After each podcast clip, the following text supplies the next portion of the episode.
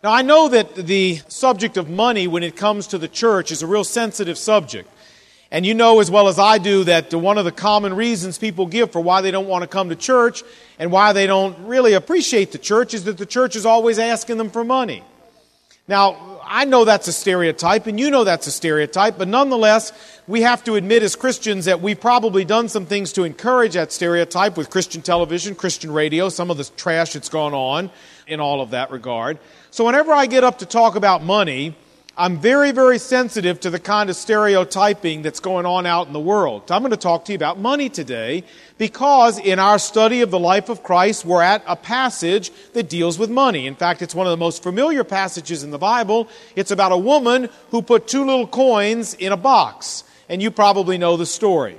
But I want you to understand that my point this morning is not to ask you for any money, but to challenge your thinking and my thinking as Christians about the way we're handling our money in light of what God's Word says to us. You know, I believe that the God of America is money. I believe that Americans worship money. And that the average American really believes that if they could just win the Publishers Clearinghouse, if they could just win the lottery and just get more money than they ever knew what to do with, their life would be full of love, peace, and happiness. That that would be it. They'd be set. And yet the Bible tells us that love, peace, and happiness does not come from having a lot of money. It comes from using whatever money we have in the way that God tells us to use it. Just think of all the people you know down through the last few years Donald Trump, Marilyn Monroe, O.J. Simpson, and many others who've had all this money. Are their lives full of love, peace, and happiness? Well, the question is does being rich mean that you're full of love, peace, and happiness? I don't think so. So let's come along this morning and look at what God has to say about handling money so that we can turn it into some love, peace, and happiness in our daily living. We're going to pick up here in Mark chapter 12 and at verse 41. It says, Now Jesus sat down opposite the place where the offerings were put and watch the crowd putting their money into the temple treasury. If you've been following along with us in the life of Christ, you know we're in the last week of his life, and he's been dealing with a bunch of folks who've been trying to question him, entrap him, trick him, and he's been fending them off all afternoon. Now Jesus takes a break and said, Hey guys, let's go over here and sit down and take a little break. And you know where I want to sit to people watch? I'd like to go sit where we can see people coming in to make their offerings here at the temple. In fact, we know from Jewish writings that there were 13 of these collection boxes in the temple. They were shaped like trumpets, and the people would come into the court of the women, and that's where the boxes were located, and that's where they'd make their gifts. Okay, so here they are. They're all sitting down James, John, Andrew, Peter, Jesus. And it said, many rich people threw in large amounts. Do you ever think about how this maybe happened? Well, if you remember in Matthew chapter 6, Jesus said, Watch out for the hypocrites who blow the trumpet and announce that they're coming to make their offering. Instead, make your offering in secret, and your God who sees in secret will reward you. But can you imagine how this must have happened when they came in? They went out and they had a trumpeter or two that preceded them into the temple, and they would stand there and blow the trumpet and Rabbi so and so here to make his generous benevolent offering. And the rabbi would walk up and he'd put his money in and they'd blow the trumpet, and then the next guy would come in. Alto trumpet. Rabbi so and so is here to make his offering, and he would tell everybody what it was. He'd walk in and put his money. So Jesus sitting here watching this little sideshow out the circus type deal. Is he impressed with all the money these people are giving? Look, it says, and then a poor widow came and put two very small copper coins worth only a fraction of a penny in the collection box. Now, widows had a tough life in the ancient Near East. They've had a tough life all the time. My mom was widowed for a number of years, and I know from having tried to support her both financially and emotionally that it's a tough existence. I mean, there's emptiness, there's loneliness, there's a lot of pain, there's a lot of struggle that a widow goes through. And in the ancient Near East, it was worse because this was an agrarian culture. A woman couldn't work a farm, and so she had no other way to make a living. There was no Social Security, there were no survivor benefits, there was no life insurance. She did not have a piece of the rock. And this woman, many widows turned to begging to support themselves. Some we know even turned to prostitution and slavery to support themselves. And the Bible says this was a poor widow. The word that's translated here, poor, literally means penniless, destitute, indigent. This woman was little wood shanty in rural Mississippi, poor, if you can get the mental picture how poor this woman was. And this woman went out and she sold all of her CDs, all her mutual funds, all of her bonds, all of her stocks, and all of her real estate holdings, and was able to come up with two little copper coins. That's it, Jesus said. That's all she had. And she came in. I don't think anybody blew the trumpets before she came to give, do you? I think she probably walked in a little bit embarrassed to be in the presence of all these people giving all this money, and she just had two little copper coins. But she walks in, she puts these two little copper coins in, and then she walks on out. Quietly, unpretentiously. Now, the coin she gave looks like this. I got this in Israel several years ago. I know you can't see it real well, but it's a little tiny copper coin. I'll hold it sideways. It's real thin. And this is actually what the woman gave. These are called perutas. These are the mites that the Bible talks about and they're real common, they're easy to find, and they weren't worth much. Their actual value was about an eighth of a penny. So this woman, in giving two of them, gave one quarter of one penny. That was what she gave. One quarter of one penny. That was her total offering. Yesterday I was at the store with my 10 year old and uh, we were at People's. I know it's CVS, but I don't like CVS. I know it is People's and I'm going to call it what I want. So it's People's. So we were at People's and we were in People's, I paid for something, and the lady gave me back some dollar bills and some change. And so I said to Jonathan, Here, you take the change, I'll take the dollar bills. Remember this the rest of your life, this is the way it should always be, and we're going to do fine. So he's got some change in his hand, and we're walking out the front door of People's. And as we're walking out of the corner of my eye, I catch him throw something in the trash can out on front. You know, on the pole, you know, those big trash cans they have on the poles out in front. And I said, John, did you throw something in the trash can? No, I said, I, no. I said, no, wait a minute. I saw you throw. What did you? You threw something in the. Tra- what did you throw in the trash can? He said, well, I threw the pennies in the trash can. I said, what? He said, I threw the pennies in the trash can. I said, you threw the penny? That's money, son. That is money. You threw money in the trash can? He said, Dad, pennies aren't worth anything. Pennies, you don't even stop on the street to pick up pennies, Dad. I said, oh, you don't, huh? Well, the truth is, I'm Jewish, and I don't stop to pick up pennies on the street. You understand what I'm saying to you? So you know they can't be worth much if somebody like me doesn't stop to pick them up. Pennies aren't worth much. They ought to stop making them and round everything up to nickels, is the way I look at it. Now, if that's how we feel about pennies, if a 10 year old throws them in the trash cans, how much do you think a quarter of a penny was worth in this day? Not much. In fact, I'm sure when they were counting it at the end of the day, they probably threw those things in a different pile and said, We don't want those things. And yet, look what Jesus said. Verse 43. Calling all of his disciples to him, Jesus said, Hey, Peter, John, Andrew, James, come here, come here, come here. Oh, Lord, we're tired, man. No, no, no, come here, quick, quick, quick, quick, quick. Got something real important to tell you. What is it? Is the high priest coming? Is the end of the age coming? No, no, no, come here, quick, I'll tell you something. Okay, what do you want? No, listen, guys, look. See that woman over there? I tell you the truth. This poor widow, Jesus says, has put more into the treasury than all the others. You say, Lon, Jesus needs a new accountant. Well, I know. But you see, what this is telling us is Jesus does not keep score on our offerings the way we keep score. He's got a totally different system of deciding who gives what. Look what he said. Here's the system. He said, because all of these other people gave out of their wealth. That is, they surveyed their wealth. They came up with a percentage or an amount that they could give that cost them nothing. Do you understand what he's saying? They didn't give up any luxuries, any creature comforts. They made no changes in their lifestyle. They didn't give up a thing to give what they gave. They insulated themselves and they were able to give this amount without costing them anything. Jesus said, But look, this woman, she out of her poverty put in everything, all that she had to live on. In contrast to all these rich donors, this lady's gift had cost her something. She might very well go without dinner tonight because of what she put in. And from God's point of view, that means she put in more than all those other people. Didn't matter what the actual amounts were, that didn't matter. What mattered was the woman's gift cost her something. And the rich people's didn't. Now that's the end of the passage, but you know we have an important question to ask, don't we? All right, what's our question? Much better. Okay. Do you ever wonder what happens to your money after you put it in the offering plate here? You ever wonder where it goes next and what happens to it? Well, let me tell you, it goes downstairs in this building, and we have some volunteers called tellers who come in, and the tellers count the money. Then the money, they put it in a deposit bag, and they run it over to the bank at the end of the morning. And they take the envelopes that you use. A volunteer comes in on Monday morning and starts logging in by the number on the envelope and the amount so we can give you a statement at the end of the year for IRS. You say, well, Lon, when do you get to see how much everybody gives? Monday, Tuesday? Do you get the list of what everybody gave so that you can go through it?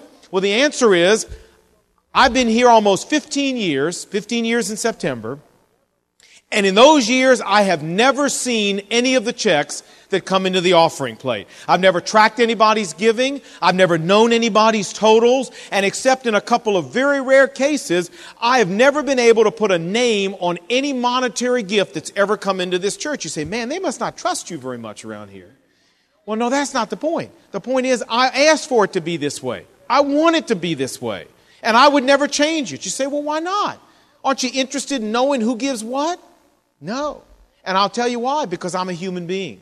And being a human being, I know it would affect me. I mean, I'd come up with this little list in my brain of who gives the most, who gives the second most, who gives the third most, and then it would affect how I treated people. You know, if all of a sudden I said, I'm sorry, I can't do this this week, I'm too busy this week, I'm too busy, I'm sorry, I can't make this, and then donor number two calls up and says, Could you do this?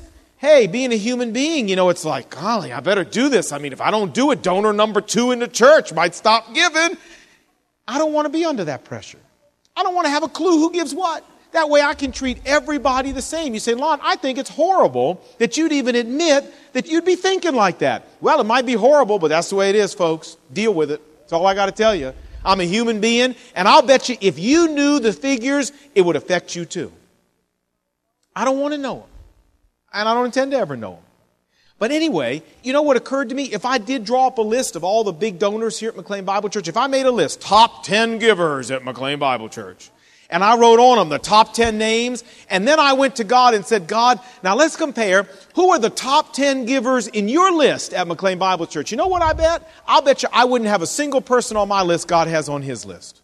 You say, what are you talking about? Well, I'll tell you, I would make my list just by going through the checks, pick out the biggest check, number one. The next biggest checks, number two. Next biggest checks, number three. That's how I'd make my list. God doesn't make his list like that. None of those people would probably be on God's list.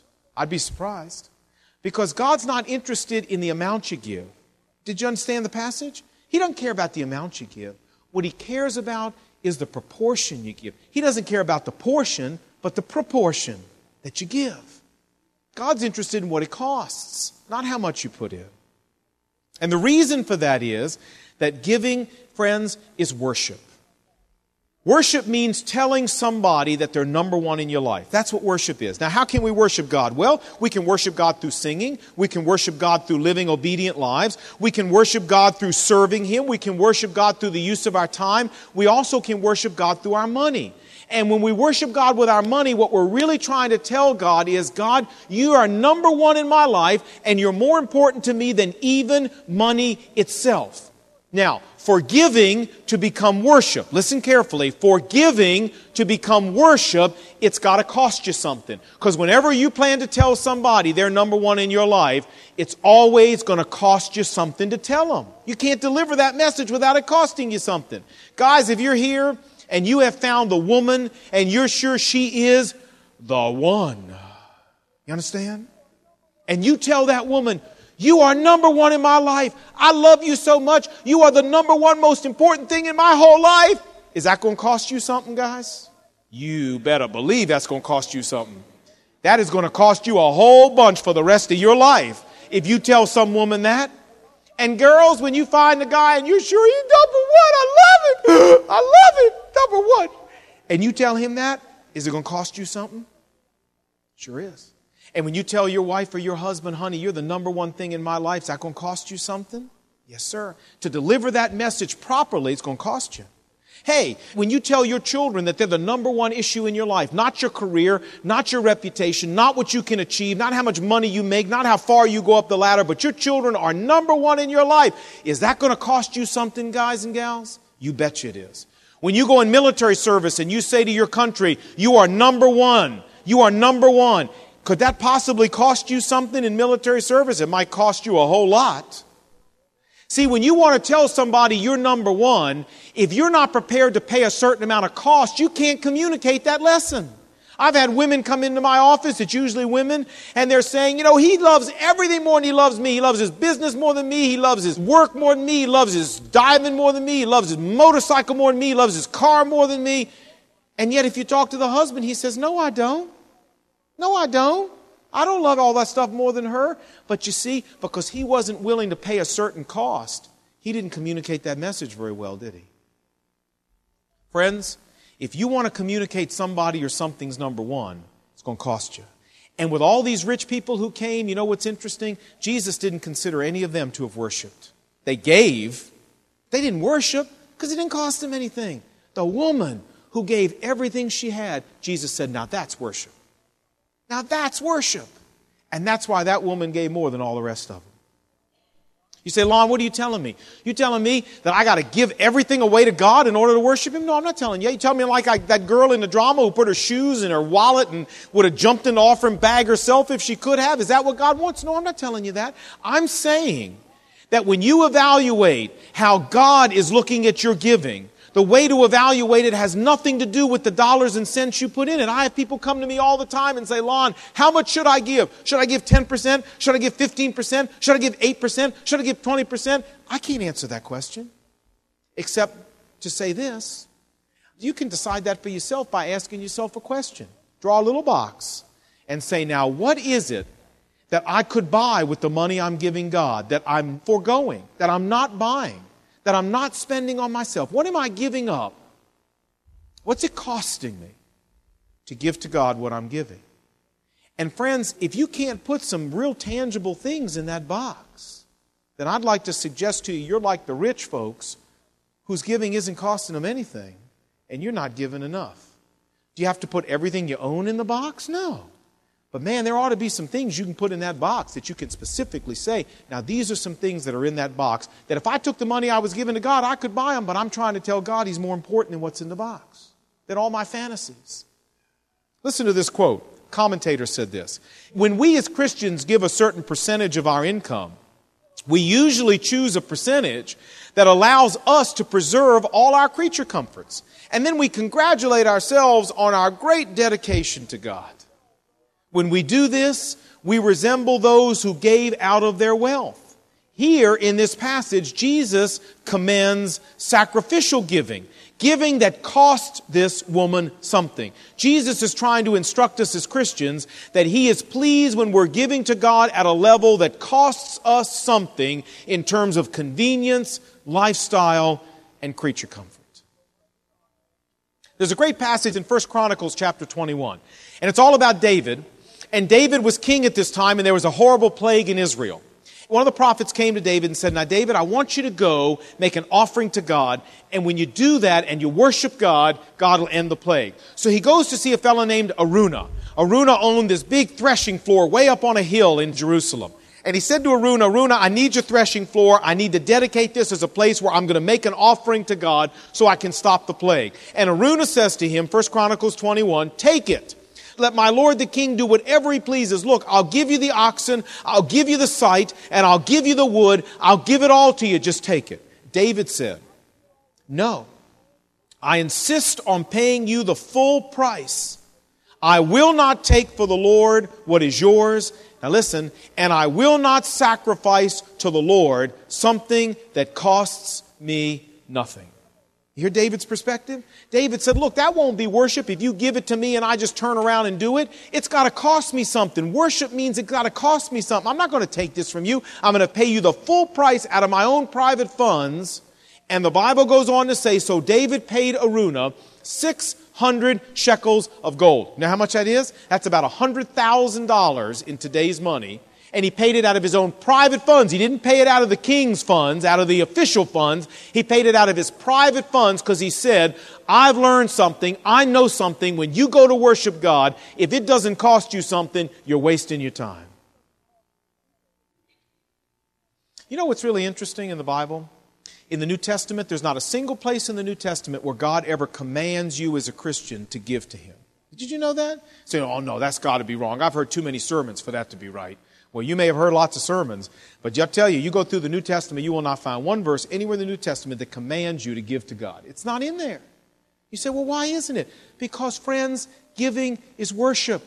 And if you command worship, if worship is a duty that somebody's doing because they have to do it, it's not worship. Worship has to be a voluntary thing, a voluntary giving of yourself to somebody. Do you know you can go through your whole Christian life, never give God one penny, and if you've really trusted Christ as your personal Savior, you'll still go to heaven? Say, no, I can't be right either. Yeah, it is. Yeah, it is. Conversely, let me say, if you're here and you've never trusted Christ as your personal Savior, you can give God a million dollars and that won't get you into heaven. Only trusting Jesus as your personal Savior, trusting what He did on the cross to pay for your sin will get you in. But if you've done that, you don't have to give God one cent. Your salvation is just as secure. The only reason to give to God is because you're trying to tell God something. You're trying to tell God, God, you are number one in my life, and this is just one of many ways I can tell you that. But if you want to tell God that, believe me, the message will not communicate until you can take that little box and put some things in it that are costing you. Because God doesn't consider it worship unless it costs you. I drive the lead sled. I don't know if y'all know the lead sled. It's kind of an ugly brown station wagon, and it's got a big old diving sticker on the back. I was driving in the lead sled just about two weeks ago, and I had a little 10 year old boy in the front seat. He was a friend of my son Jonathan. And we were driving, and we were on a little side street, and I saw somebody I knew. So I stopped the car, and I rolled down the window to talk to him. Except I've got one of these windows that are geared real high, where it's like, you haven't even had one of those, and it moves about that much after you crank it 10 times around. So I crank this thing down like this, you know, and I talk to this friend in the other car. And then we start to pull off, and I got one hand on the steering wheel, and I'm cranking it up. Mm, you know, as we're going like this. And this little kid sitting next to me looks over at me and says, Isn't that annoying? I said, What? He said, well, We have power windows in our car. Isn't it annoying to have to do that with your window? And I said, Excuse me? Would you like to walk? You can walk, you know. And I said, Yeah, it's annoying, okay? It's annoying. Now, if you want to ride in the car, just be quiet. Yeah, it is annoying. Is it annoying to have to do that? Yeah, the kid's right. I mean, he's 10, but he's right. It is annoying. You say, Well, Lon, why don't you buy a car that was made in the second half of the 20th century and get power windows? Well, that's a good question. I actually had a friend come up to me, You got to be a good friend to do this. And it was a good friend. And said to me, Aren't you embarrassed to drive that thing? I mean, when you go to the gym and you come out of the gym and you get in that, I mean, don't you kind of hide your head and slink out or something? But the answer is no, I'm not embarrassed to drive it, and let me tell you why. In 1989, when we were getting ready to build this facility, we were still meeting down the high school. We needed $2.5 million in cash to start construction on this facility. It was going to be 5 million altogether. And we, so we did a thing called Operation Caleb. And we said, we want everybody to make a pledge of how much they think they can give over and above their regular giving to raise that $2.5 million in cash. So I went home and prayed about it. I said, God, I don't have anything to give. I mean, you know, I don't, I don't have any extra money. I don't know where that's going. And God said, Yeah, but Lon, what could you do without? What could you sacrifice? What cost could you pay to be able to give and turn this into a worship experience. And I said, Well, he said, What about, you know, that car? We didn't call it the lead sled then, it was a little newer. He said, What about the station wagon? Couldn't you drive that three more years and dedicate the car payments you would have made to me? I said, Well, I could. Yeah, You know, I could. God said, Well, I think that's a good place to start. So I said, You do, huh? Okay. So I did that. I said, I made a $10,000 pledge over and above, Brenda and I did over and above our regular giving and figured that's what three years of car payments would be. By the end of 1992, when we moved in this building, by God's grace, God had allowed Brenda and me to pay $10,000 over and above our regular giving towards Operation Caleb. And we said, This is great. We moved in the building. Then came Operation Caleb 2. And when that came, I said, No, God, listen. I'm tired. It's been a long haul you know, round two, I'm out of round two. I was in round one, I'm out of round two, okay? I need a new car. This thing's really, you know, it's, the transmission's leaking, the oil's leaking, it's a bomb. No, God, no, I'm out, I'm out. And God said, okay, you can be out if you want to. But is that worship? Ah, shoot. All right, what do we want me to do? Wait, could you drive it three more years? Say what? Drive this thing three more years? This thing won't make it three more years. God said, Well, what if, what if I take care of that? Oh, shoot. All right. All right, I'll drive it three more years, God, if that's what you want me to do. And so here I am. It's 1990, what is this, five, right? We're heading down to paying off this building. I made another $10,000 commitment. I'm heading down to getting that paid off. My lead sled has 194,000 miles. God has healed the automatic transmission leak. I don't know how he did it, but it just, he healed it. And that thing's still going. And you say, am I embarrassed to get in that car? Hey, would I like to have a Viper? Tell me what I like to have a Viper. Would I like to have a 3000 GT? I'd even take a little old red Miata. I'll take anything, you know, anything with power windows. I'll take anything.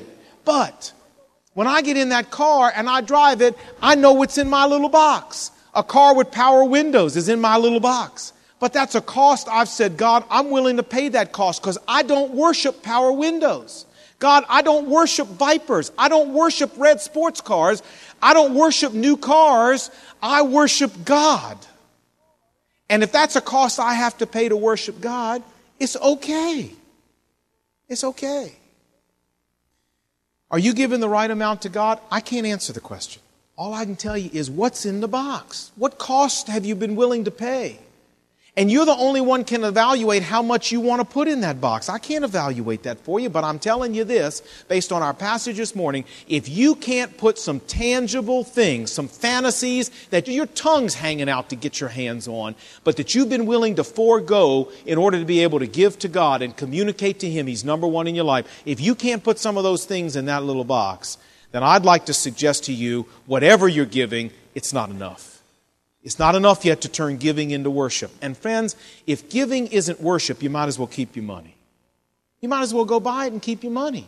The only time giving's any good is when it becomes worship, and that's what you got to do to turn it in. It's got to have some cost.